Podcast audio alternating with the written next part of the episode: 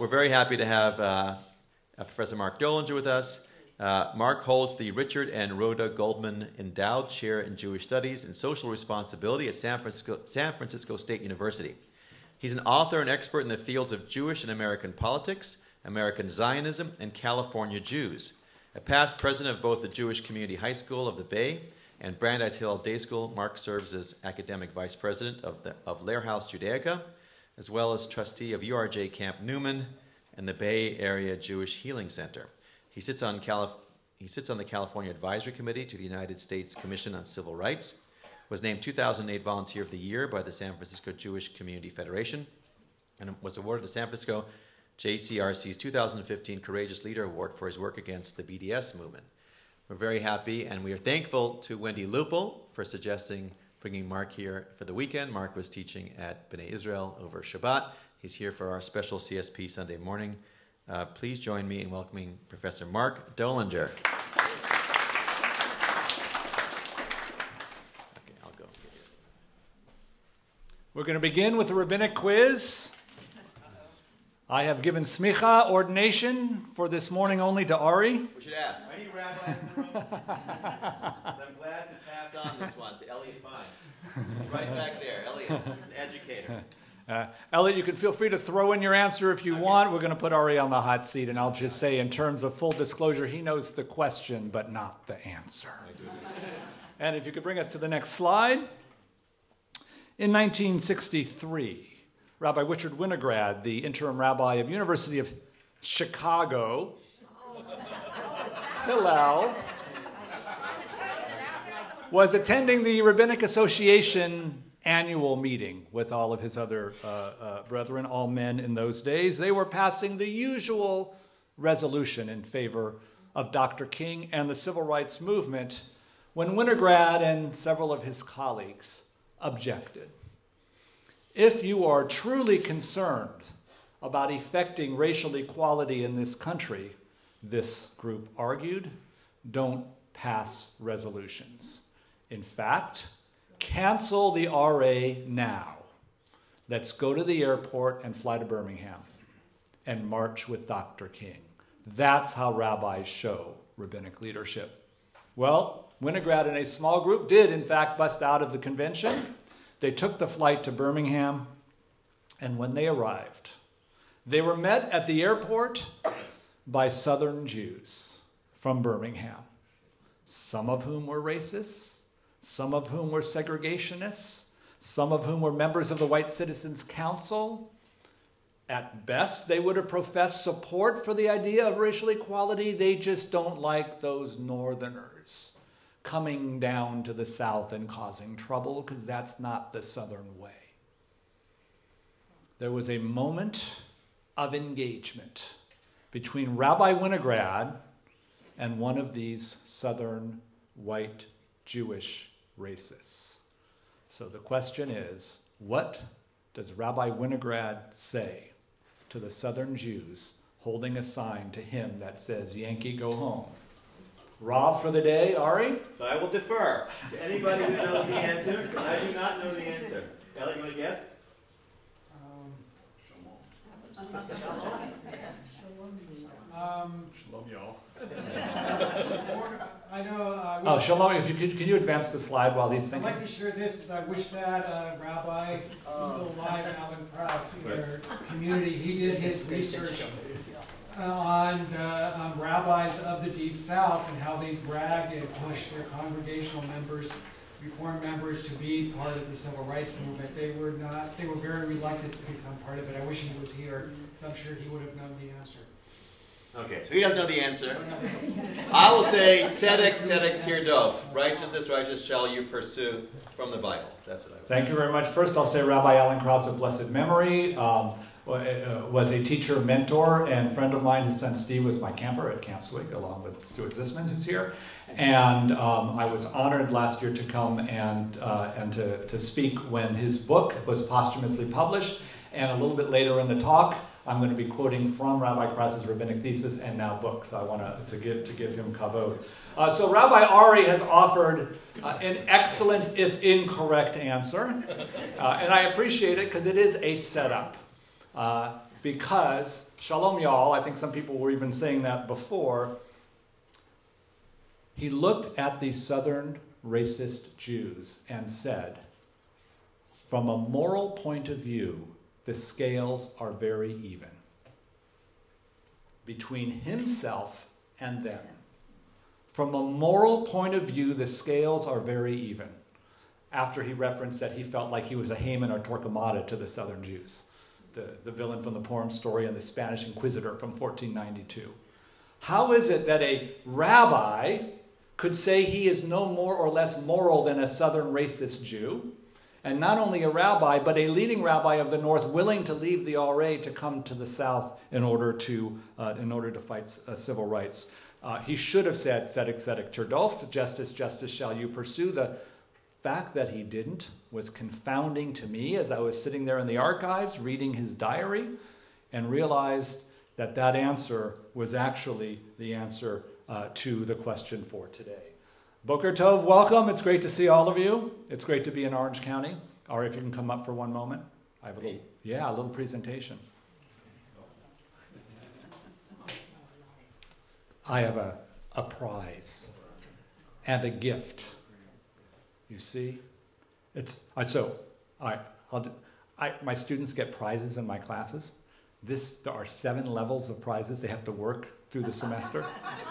You're going to get level seven right off the top. Oh, this is the Professor Dollinger pen. Yeah, it's got my name on it and my email address if they want to communicate with me. And it's purple because SF State's color is purple. So I'm trying to, you know. So, so here's the deal. But here's the trick the pen, uh, you twist, all right? So hold on to the pen for one moment. If you could show it to them. and I just want to let you know that that pen is actually not just a pen. If you pull on the cap really hard, pull it out. Yeah, really hard. Ooh. It's a 16 gigabyte memory stick, too. It's a pen and a memory stick, but wait, it's more. it's, it's Ari's mission for all that he does in the Community Scholars Program. The challenge of Jewish life in the modern world is how we navigate the tradition with modernity, right? that's what modern Jews are trying to do. This is, I think, what you're trying to do. We're trying to connect people to Jewish tradition while at the same time staying relevant in the modern world. So if you look at that pen, that pen is the option between, dare I say it to most all of us in the room, tradition, which we'll call ink. If you actually want to use a pen, and modernity, which is the computer, which is the opposite end of the pen. So that is a metaphor of our lives as modern Jews. And I would like to say a metaphor for CSP. So uh, thank you and appreciate all the work that you're doing. Thank you all for coming. We're done now. All right, so let's flip the slide if we can. Uh, so what I do is I focus each and every class on a single historical question to keep you all focused. If you were taking notes, I would tell you not to worry, it's in your reader. Um, Historical question What best explains Jewish participation in the civil rights movement of the 50s and 60s? Um, we get four hours today. Yeah. So um, I'll give you the answer straight away. The thesis we have, and there's a lot of words, but not to worry, I'm going to walk through them as we talk. In a challenge to accepted notion of Jews and social justice, participation in the civil rights struggles of the post war era reflected American Jews' involvement in the mainstream more than it revealed heroic selflessness. The very few Jews who risked power and privilege for the benefit of African Americans emerged as heroes, though most of their brethren remained on the sidelines. So, this is um, a little bit of truth telling for the next slide. Oh, okay. So, those of you who are with me for the last two talks are forbidden from answering or giving the answer to anybody else now. Um, definition of the word history, anybody? This is the easy question. The hard one's coming next. Yes. Anything that happened before now. Thank you. Study of the past. We'll put that up there. Uh, great. And now, the difficult one. Historiography. Why use a monosyllabic when a polysyllabic will do? Any former history majors here? Great, I'll speak freely. Any English majors who like etymology and can look at that word and see historiography? Yes. The writing of history. Uh, very good from the graphing. Excellent. How did you know the answer to that? I was a history major. All right. I typically forbid history majors from speaking because they tend to intimidate the audience. I just want them all to know that you learned that as an undergrad. Well done. Um, in fact, uh, it, it, it is a good answer. It, it is a level one prize worthy answer. I'm happy to present to you, and I'm going to walk away from the mic for just one minute, a genuine Jewish studies themed pencil. And now it's the Donahue show for a brief moment. Thank you for laughing. My students weren't alive then. You're laughing now. They just look at me with a weird sense of discomfort.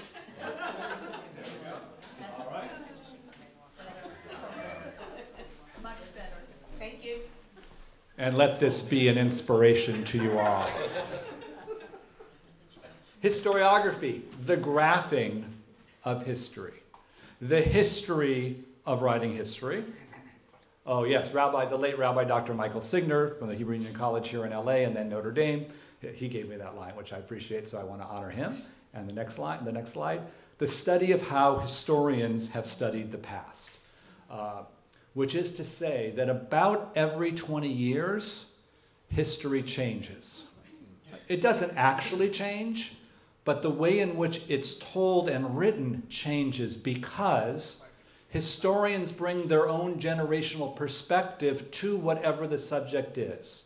So if you study one thing, and, and in grad school you have to read like every book that's ever been written on that one thing, you'll notice as you're reading the books over time that the telling of the history of that evolves or changes. And the next slide, this is Professor, the late Joyce Appleby, sadly, who's a professor at UCLA and former department chair and head of our professional association for a time. She said history is more the relationship of the present to the past than the past itself. For example, if uh, you, uh, if you're at the University of Mississippi in 1840, reading a textbook on slavery, it's going to say some really good things about slavery because you're in Mississippi and you're white and it's 1840. If you're a student at the University of Massachusetts Boston in 1860 and you get the textbook from that school, it's going to tell you slavery was really bad because that was the heart of the abolitionist movement. And if you take a student who knows nothing about nothing and put both textbooks next to them, they won't even know they're reading about the same historical moment. Does that make sense? Um, so, in ethnic history, which is Jewish studies uh, as well, um, there is a history of generational approaches to the same topic. So, today is not a history lesson, it's an his, uh, historiographic lesson. So, if you saw in the thesis that it seemed rather harsh, it is harsh compared to the earlier understandings of Jewish involvement in civil rights. So, the job of the scholar and the privilege of tenure is I get to speak truth to you without fear that my board will come out after me. And the rabbis I, I work with love this because they say, I can't say it because I have a board. Will you come and say it? So they bring me in and I give them a prize and we're all good, you know, um, for it. So the, there is a history of historiography, if you really want to get into the theory of it. The first, all right, actually, my favorite polysyllabic, filio pietistic. Anyone? I'll give you a hint. It's from the Greek. yes. Love of something. Honored father? Oh, very well done. Love of one's own brother, literally. All right, so actually, if you can just keep handing that back. Very few people get this. Filial pietistic, love of one's own family, but it really means ethnic self congratulations, which means, aren't the Jews great?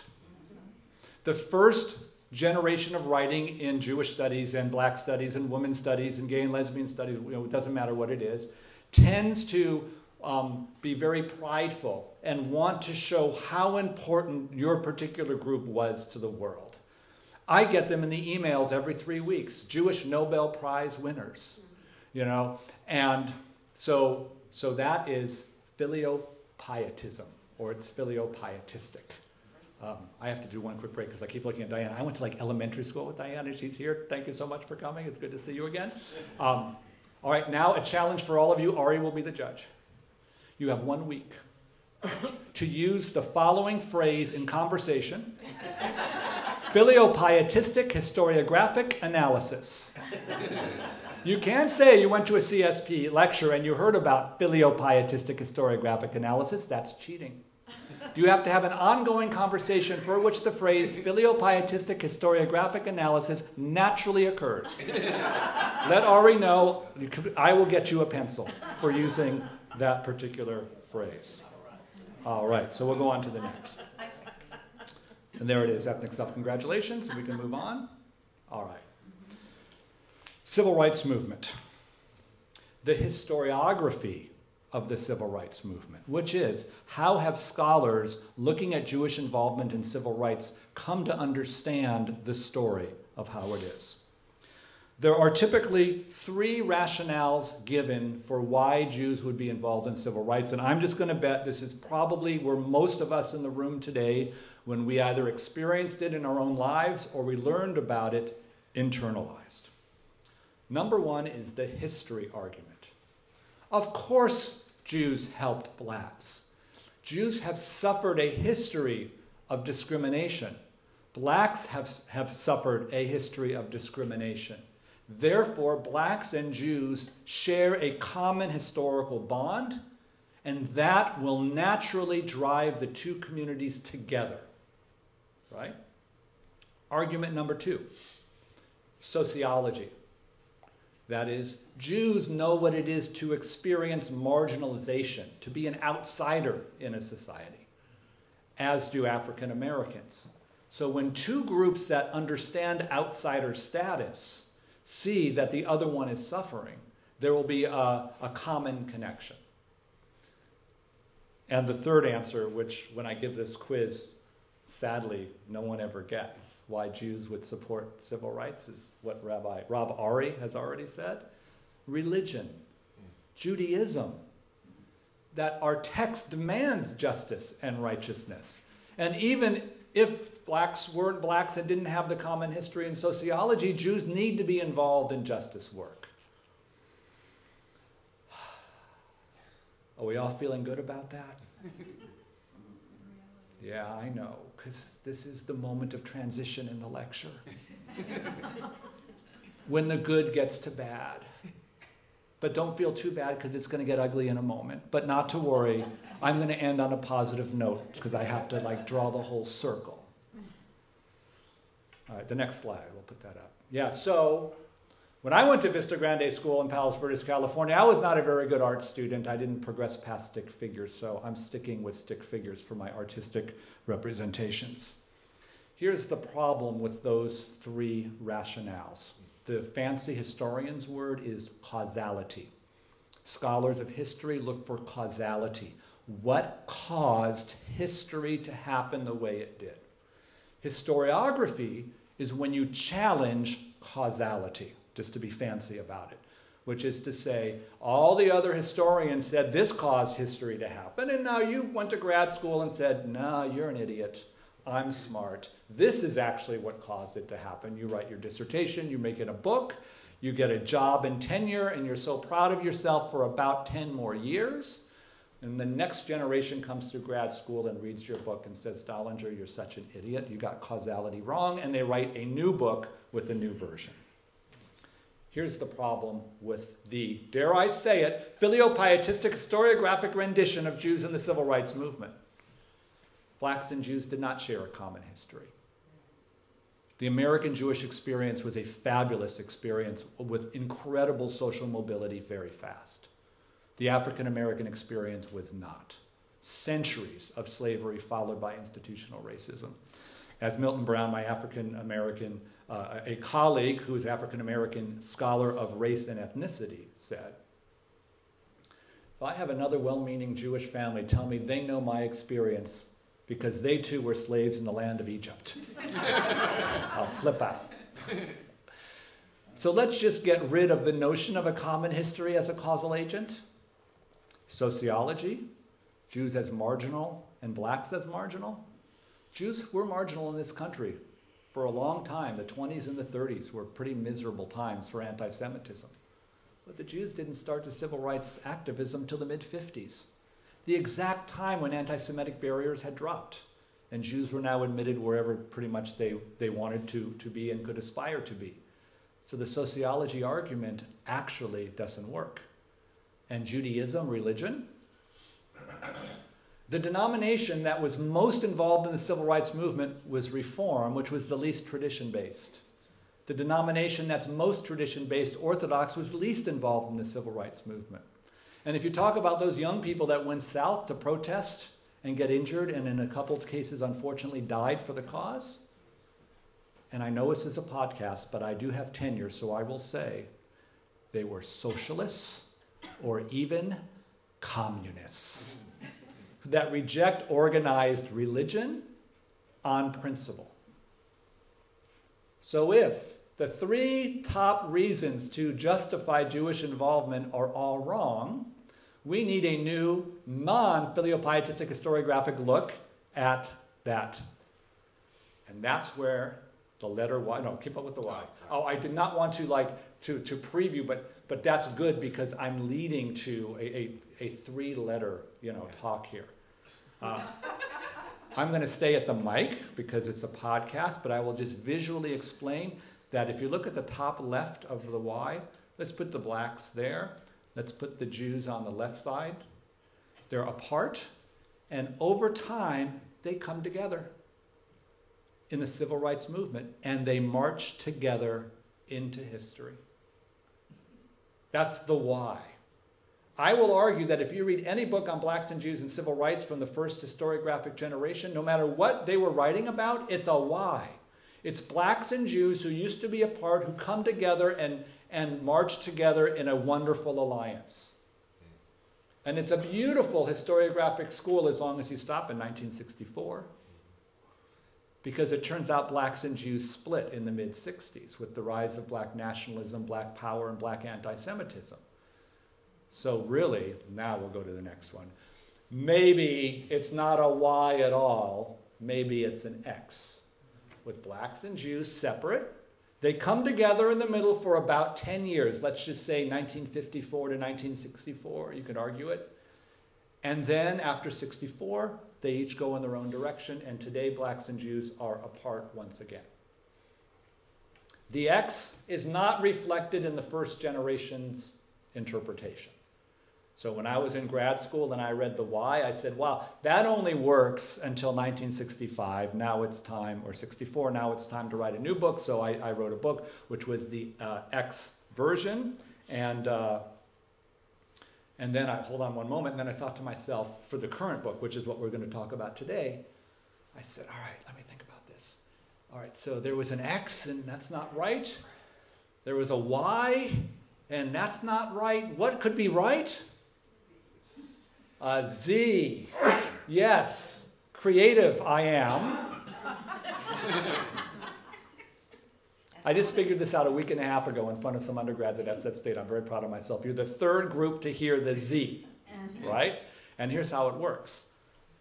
We start up at the top in the mid in the mid 50s. Blacks and Jews marching together forward. Isn't that nice? Until the mid 60s. Then, oh, they go backwards with the breakup.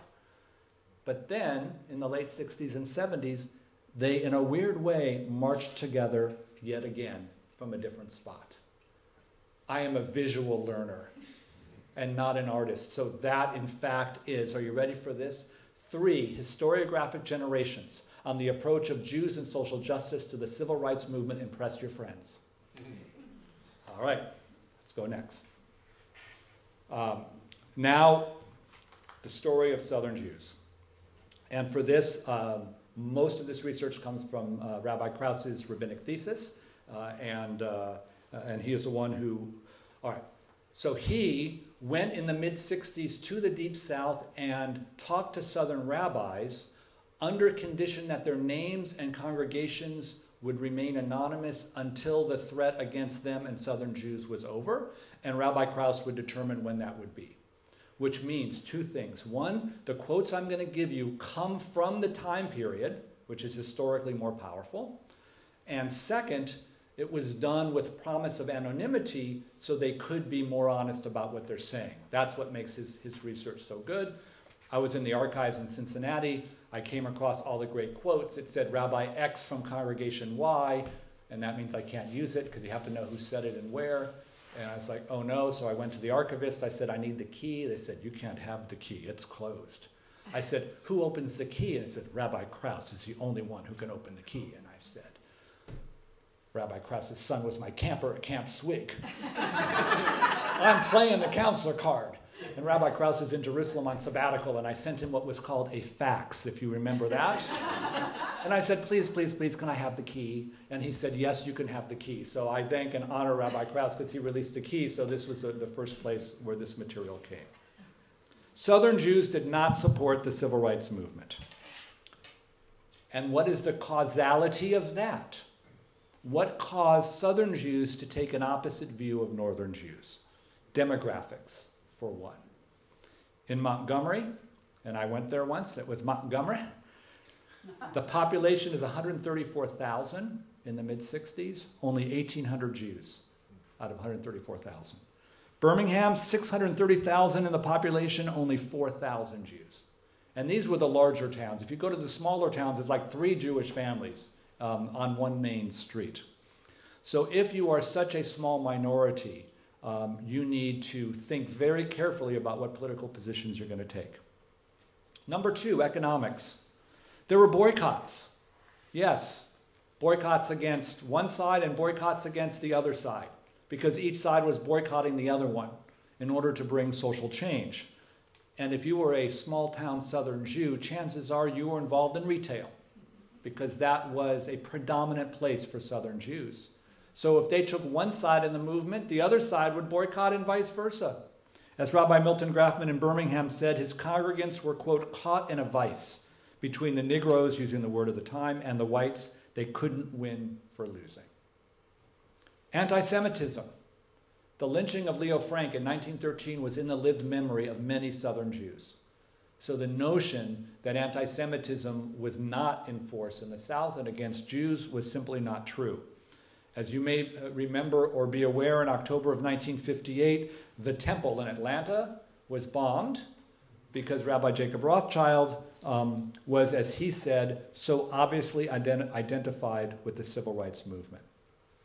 In Houston, the Houston's largest conservative movement synagogue, its Rabbi William Malev, the rabbis have not spoken out, and to have done so would have been to invite resentment and anti Semitism if indeed, if not indeed, violence towards the Jewish community. Reform Rabbi Moses Landau in Cleveland, Mississippi said if he decided to support the civil rights movement, quote, it would have been limited to 24 hours, unquote. Because after one day, he said, I wouldn't be in the state anymore. One rabbi, um, uh, Perry Nussbaum, in Mississippi was going to visit the jail in Parchman to help all the northern student, Jewish students who came down and got arrested. And after a while, it's taken a toll on his schedule, so he just put out a letter to all the Mississippi rabbis let's meet in my living room and just you know, share the burden. Like, we'll each take a different day of the week or whatever they're going to do. And all the other rabbis said, We're not going to do that, and we're not even going to show up for a meeting. Because if we show up for a meeting and we go and do that, we're going to get fired by our congregation. Uh, and this was even some rabbis who were northern raised. Uh, ultimately, Perry Nussbaum continued to help those uh, northern kids uh, on his own, but only because his board said that they would agree, quote, uneasily, unquote, to the visits, as long as he made a public proclamation that he was acting as an individual rabbi and not the name in the name of his congregation and some congregants quit the temple, as you might imagine, and others just called the local sheriff to make sure that they knew. Why does Rabbi Winograd say that he is no more moral than the southern Jews? Because, as he later wrote in his diary, he could not pass judgment on a group whose lives he had not led. His pain was not that some southern Jews were racists. His pain was Klal Yisrael. The, peop- the, the unity of the Jewish people had been broken by a political issue. Because he knew that if he were born and raised a Southern Jew, he would probably be standing there holding the sign himself. And the notion that one person is inherently more moral than another is probably less to do with one's Jewishness and more to do with where one lives and what one's real life situation is around. Uh, so, with this, I understood that the Southern Jews were not actually to be marginalized in the historiography, because that's how most people in the early generations treated Southern Jews, in a footnote. There weren't too many, and a lot were racist, so we're not going to talk about them in the literature. That's basically the way you dealt with Southern Jews. And I put them first. And I said, they're the model by which we understand Jewish political behavior, which is a mediation between being American, whatever that means, in this case it means being a white Southerner, and being Jewish, between the tradition and the modernity uh, as it's working out. And then we move north, because, uh, yeah, so we'll go to the next one, I think is our other slide. Yeah. Civil rights movement begins in the mid 50s. Brown decision is 54. Montgomery bus boycott 55. So most of the scholars who write about it start in 1954 or 1955. So I said, okay, just for fun, let's start in 1945. Let's take 10 years of Jewish involvement in civil rights in the North when nobody was looking. And let's see how Northern Jews behaved before it was socially acceptable. And I found that in 1947, Rabbi Stephen S. Wise, the celebrated New York rabbi, went to Washington, D.C. to testify to a, House, to a Senate subcommittee on education on a bill to provide federal funding for public schools. And what could be more Jewish than public funding for public schools? And he goes and he gives great American Jewish testimony that Jews believe in education, they believe in public education, they believe the more support the government gives to help our kids, the better. What a great speech. And he finishes the speech and he goes and sits down in the, in the, uh, in, in the seating area. And a couple white southern senators walk up to him. Rabbi, they said, and I'm paraphrasing now, we don't like your bill. Because the moment federal dollars come to the South, the federal government's going to start telling us what we can do and not do in our schools with regards to Jim Crow and segregation. So we are not going to let this bill out of committee unless you agree to an amendment. And the amendment says send all the money you want to the South, but you can't touch segregation. If you're Rabbi Stephen S. Wise, what do you say? He said yes.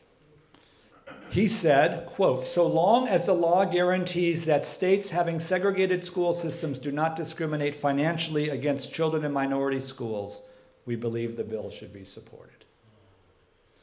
I know we have some lawyers in the House. That was the argument of the 1896 Plessy versus Ferguson case that said separate is equal, and that was the case overturned by the 1954 Brown decision. Rabbi Stephen S. Wise was defending Plessy and was not only not supporting Brown, he was on the opposite side. Dr. King was too young to have been there, but let's just imagine Dr. King was there. And they said to him, Here's a deal for you. He's turning down the deal because he's not interested in having money coming that's not going to help African Americans in the South.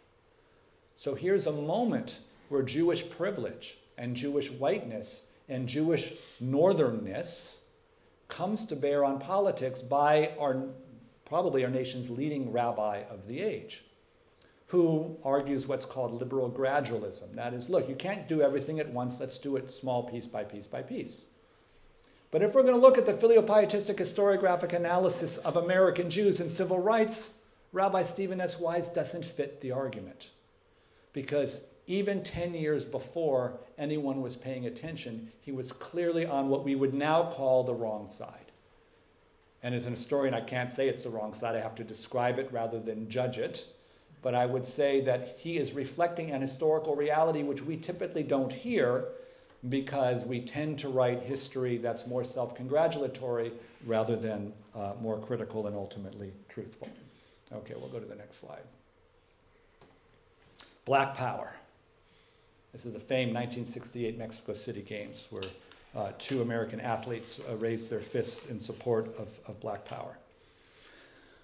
The X and Y analyses of Jews and civil rights look at this moment as the end. It's the end because, according to the self serving historiography, blacks became anti Semitic. Blacks purged whites from civil rights organizations, and that's code for Jews because Jews were disproportionate in the number of whites who were involved in civil rights. And everything was peace, love, Bobby Sherman, and kumbaya until people like Stokely, Stokely Carmichael and Malcolm X and later Louis Farrakhan emerge and end it all and destroy all the good work. That would be the X theory, right? They came together and they went apart, and the causality of the break was black anti Semitism. Well, yeah. When did, um, what's his name? Um, He ran for president and. Jesse Jackson? Just, when, when? did- 84. When did he run? 84. Okay, so this pre- precedes that, right, in the mid 60s. So I was expecting, going into the archives, that I was going to find that narrative. It was stunning that when I actually read the documents, private documents and public documents from the mid 1960s, I was reading something entirely different. Rabbi Dov Peretz Elkins, for example, um, who was at Har Zion Synagogue in Philadelphia at the time, he said from the Bema, quote, black power is nothing more and nothing less than Negro Zionism. So even as black power was destroying the black Jewish alliance, rabbinic leaders understood and empathized that what the African American community was going through was exactly what Jewish community went through with the creation of the state of Israel. Rabbi Elkin saw a connection at a time of great discord. Oh, okay, so that's the new book. We'll go to the next one. I think. Yes, okay. This is Rabbi uh, Arthur Hertzberg, who also taught at Columbia, uh, who was a famed author uh, and, and, and rabbi. And, uh, and he said, the most, he said, Stokely Carmichael, who was the leader of Black Power, is the most radical kind of Negro Zionist. He talks exactly the language of those Jews who felt most violently angry at the sight of Hitler and most hurt by the good people who stood aside. So this rabbi saw in Stokely a Jewish hero. And this is my favorite quote of like the whole book. Perhaps the saddest element in this whole frightening picture is in the fact that Jews are the people best able to understand the rhetoric of black power, even though they're most directly on the firing line of its attack. Our next slide. This is Rabbi Roland uh, Gittelsohn, Temple Israel of Boston. 1947, Truman puts him on the Civil Rights Commission. In the mid 50s, his, his congregants are the ones in Parchman Prison that Rabbi Nussbaum has to visit. And how is he going to react to the rise of black power? The black power advocate is a Negro Zionist. Africa is his Israel. The positive aspect of black power is its search for ethnic identity. This we Jews of all people should be able to understand and approve. The American Negro today is in this respect retracing precisely the experience of American Jews a generation or two ago. I'm going to hold off on the slides now just to give you the next thing that happened. American Jews, following the, the, the pioneering work of black nationalists, got the idea that American Jews could follow in the footsteps of black power. For example, the Soviet Jewry movement should have occurred in the mid 50s because it was an anti communist movement. It didn't go national till the mid 60s. One quarter of the, of the uh, uh, Soviet Jewry activists trained in the civil rights movement. And if you're uh, involved in civil rights and then Black Power says, we don't want you, and then you say, well, what do I do? And they say, go to your own community and fight for your own community. And they find their own version, or in this case, our own version of civil rights, which is Soviet Jewry movement. I argue the Soviet Jewry movement would not have occurred without the Black Power movement because it should have happened in the 50s, and American Jews were not interested in being all publicly Jewish in the 1950s. But by the mid 1960s, in a new political dynamic, they were. Baal Tshuva, master or owner of the return. Secularized kids who become more religious and traditional than their parents, who come back from college or a trip to Israel and refuse to eat in their parents' home because it's not kosher or not kosher enough. This happened in the late 60s and the 1970s. Non Orthodox Jewish day schools come and emerge in the late 60s and 1970s. I argue because Jews are given cultural permission to be more Jewish, because black power has given every ethnic, racial, gender group permission to be Latino. They take over Alcatraz Island. Uh, I'm sorry, AIM, American Indian Movement, takes over Alcatraz. Latinos form MECHA. Uh, there are Asian American groups that protest uh, US policy in Vietnam. Of course, there's Black Power in the early 1970s, the National Organization for Women forms, and feminism starts.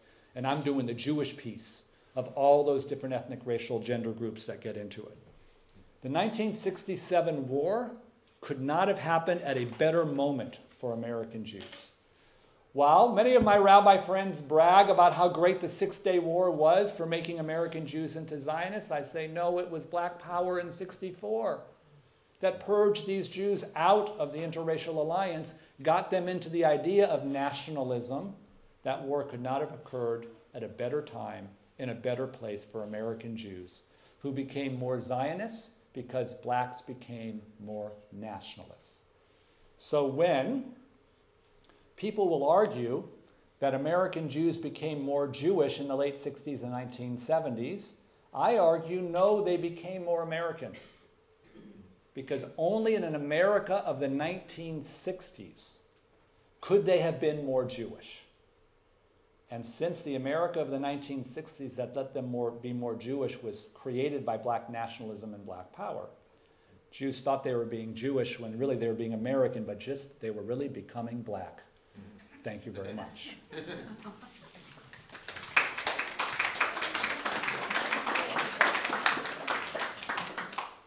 The argument of the 50s was a consensus black and Jews get along, and that's why they marched until the mid 60s, split them up.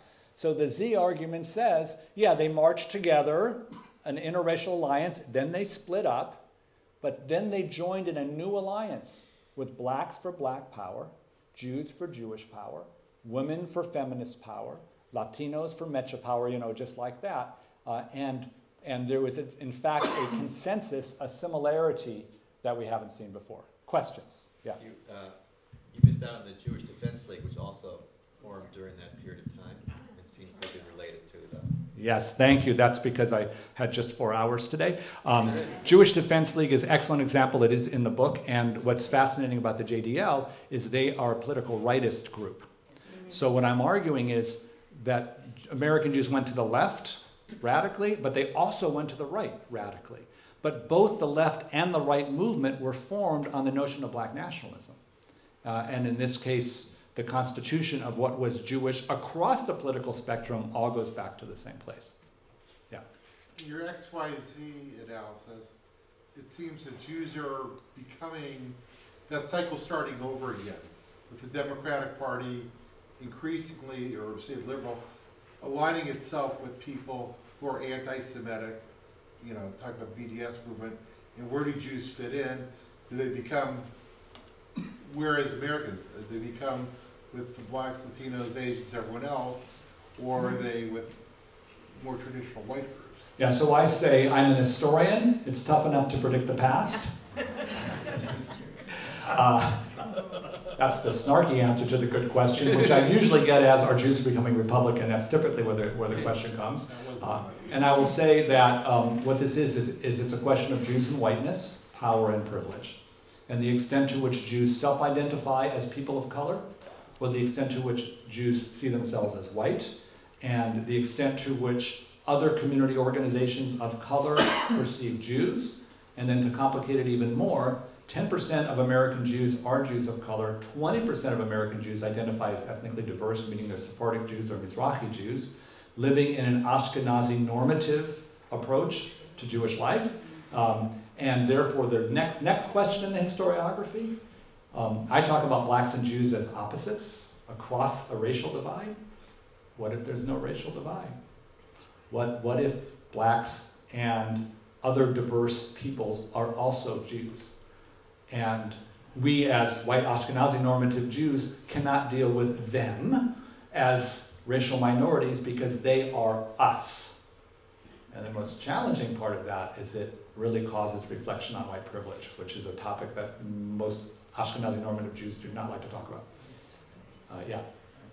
Aren't Jews overrepresented in pretty much every social justice movement? Are Jews overrepresented in every social justice movement? I'm remembering to repeat the question. Yes. Uh, certainly in the 1960s, a disproportionate number of whites in terms of activists were Jewish, in terms of philanthropic support were Jewish. So that when whites were purged in the mid 60s, it was seen by Jewish leaders as code for purging, purging Jews. So, on one sense, we could jump to, well, that's religion and sociology and history, uh, but then each of those get undermined, so we're trying to figure out, you know, what, what else is actually going on. Yeah. I was thinking in New York City, when uh, the fire started in Harlem, some of that was a recognition that Jewish owners, Jewish retailers, Jewish shop uh, owners, Landlords. landlords, were the ones who were creating uh, the discrimination, were in a sense victimizing blacks. Yes. Yeah. And that, to some extent, would explain the separation. Uh, so the question is about um, uh, Jewish uh, landlords or slumlords in predominantly African American neighborhoods, in this case Harlem. Uh, and certainly, so what happened with the, the end of anti Semitic restrictions in housing in white suburbs is that Jews were able to leave their older neighborhoods in urban areas and move to new neighborhoods in suburban areas. But for the most part, they did not leave their economic or business interests, even as they moved their families. So you're in a situation where you have a predominantly non Jewish uh, clientele owned and run by Jews.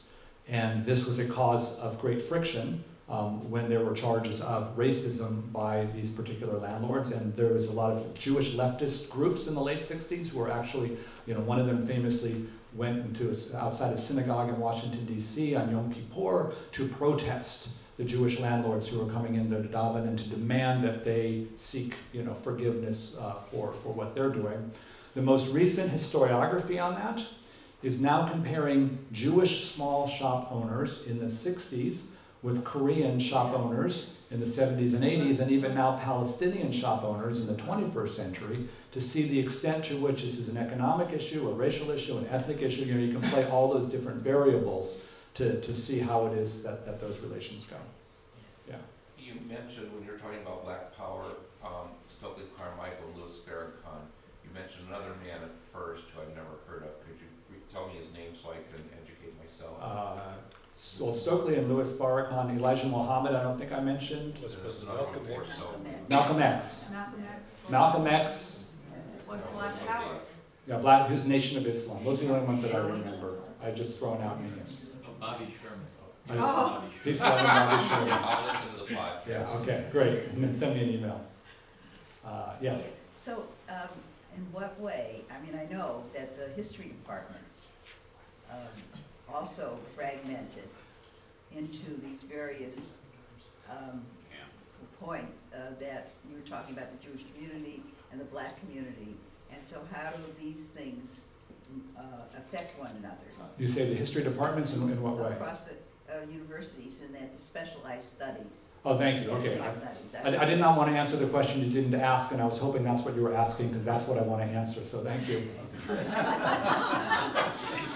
I spent the first half of my career in a history department in American Jewish history. I spent the last half of my career in a department of Jewish studies. This is the politics of power in the university. The theory is in ethnic studies, especially among communities of color. So in this case, I actually don't include include Jews there. But uh, so let's just take African American historians. If you had a university and you put an African American historian in the history department and a sociologist in the social department, blah blah blah, I can guarantee you there's not going to be much uh, productivity in African American studies because whoever that person is, they're going to get outvoted for everything, from money to course selection to units to GE requirements. So, thanks to the Black Power movement, um, ethnic studies emerged in the university to say, let's gather everyone together from black studies, Jewish studies, women's studies, gay lesbian studies, American Indian studies, and let's make a department with only that ethnic group. And now they're going to win every departmental vote. I'm at SF State. There's five of us in Jewish studies full time. Every time we meet, we talk about Jewish studies. And this never happened when I was in a history department. So it is at its most basic a power play in order to find money and resources to look at an interdisciplinary approach from the perspective of an ethnic racial agenda group. Uh, One of the things that was mentioned, I think, uh, during the introduction was your uh, work with the BDS movement. And of course, the BDS movement has got, unfortunately, it seems a fair number of Jews in it. Uh, Negative, and in other words, they are supporting some of the college, Jewish college professors, as well as some of the Jewish students uh, uh, voting for BDS. And I'm wondering where where that stuff comes from. That would be an entirely different lecture, which I'm happy to give. Um, but I would say, as a short answer, yes, there are many Jewish students and faculty members who support BDS completely or support, support different modified forms of BDS. And the challenge to bring it into the, our topic for today if the charge by American Jewish liberals against the Palestinian uh, nationalist cause, we've been talking about black nationalism, now we'll talk about Palestinian, is its use of terror, and that the Palestinians should take a page from Dr. King and go for nonviolent resistance. BDS becomes nonviolent resistance as opposed to terrorism for national self determination for a, a marginalized community. So the BDS argument is actually very convincing alongside the Y version of the historiography that we had even as probably people here hearing all that will probably are going to be you know uh, reluctant to, to see that for a generation of young people and for many intellectual uh, Jews in the university, um, BDS is a step forward. All right. Yeah, two questions for you. One is uh, my this is somewhat related to what you're talking about. My daughter came home from high school and said, "I can't watch Gone with the Wind with her because from a historiographic perspective, she didn't use the word. Mhm. It's actually an inappropriate movie because it glorifies slavery, and it was made at a time when people didn't understand what they were doing. But now, you look at the movie, you can't, you shouldn't go see it anymore. So it kind of fits into your question about writing history at the time. So my question is, should we, can we go see a movie like that, which would apply to other movies, you know, which tell a story of history at a time that is very different than now, So, from our yeah. perspective. Can you see historical movies which are now understood in the current historiographic generation to be prejudiced in some way? Uh, so um, there's a lot of well, there's a lot of reluctance because most people who view these movies won't see it, won't know it, and could internalize it, and it could in fact reflect back on their own um, biases. I, I, I'll speak as a scholar and say that Amazon.com got in big trouble because they were selling the protocols of Zion on their website, and a whole lot of Jewish advocacy groups. It's a forgery of anti Semitic proportion that Hitler used to justify the genocide as self defense. All right, so it's a nasty, terrible anti Semitic book, and they're like, you can't offer for sale this, people shouldn't buy it. And when they said, okay, the Jewish studies professors across the country screamed and yelled and said, We need the book, our students buy it, we're teaching it in our course on anti Semitism. So, I, of course, want to see all of these, and I want people to see them because I'm an academic historian of the Jewish experience, and if it's related, then I'm going to use it as a primary source. So, just for fun, don't do it now because your devices are off. If you look at the protocols in Zion under Amazon, they had to put up a little screen thing that said, This is a forgery. It is anti Semitic. If you buy it, don't believe it. Click here. All right. One more Okay, question. so the last question, Yeah. just uh, uh, not intentionally, but right now the ADL is having their civil rights brunch. So I did not do this program on civil rights to compete with the ADL, it just worked out this way. So in that relation, I think I asked you, I don't know if you can answer the question, is going into Hanukkah and the year-end season I mentioned, besides CSP, if people wanted to support civil rights in this country, we, we seem to be in a very interesting time. Yeah. Um, which organizations are doing interesting work right now um, that people should think about, research on their own? Uh, and I don't know if you can answer the question. So I will say I'm a scholar of religion and politics, the two things you never talk about in, in polite conversation. So I joke that I don't get invited to parties. That's not true. I do get invited to parties. I just don't get invited back.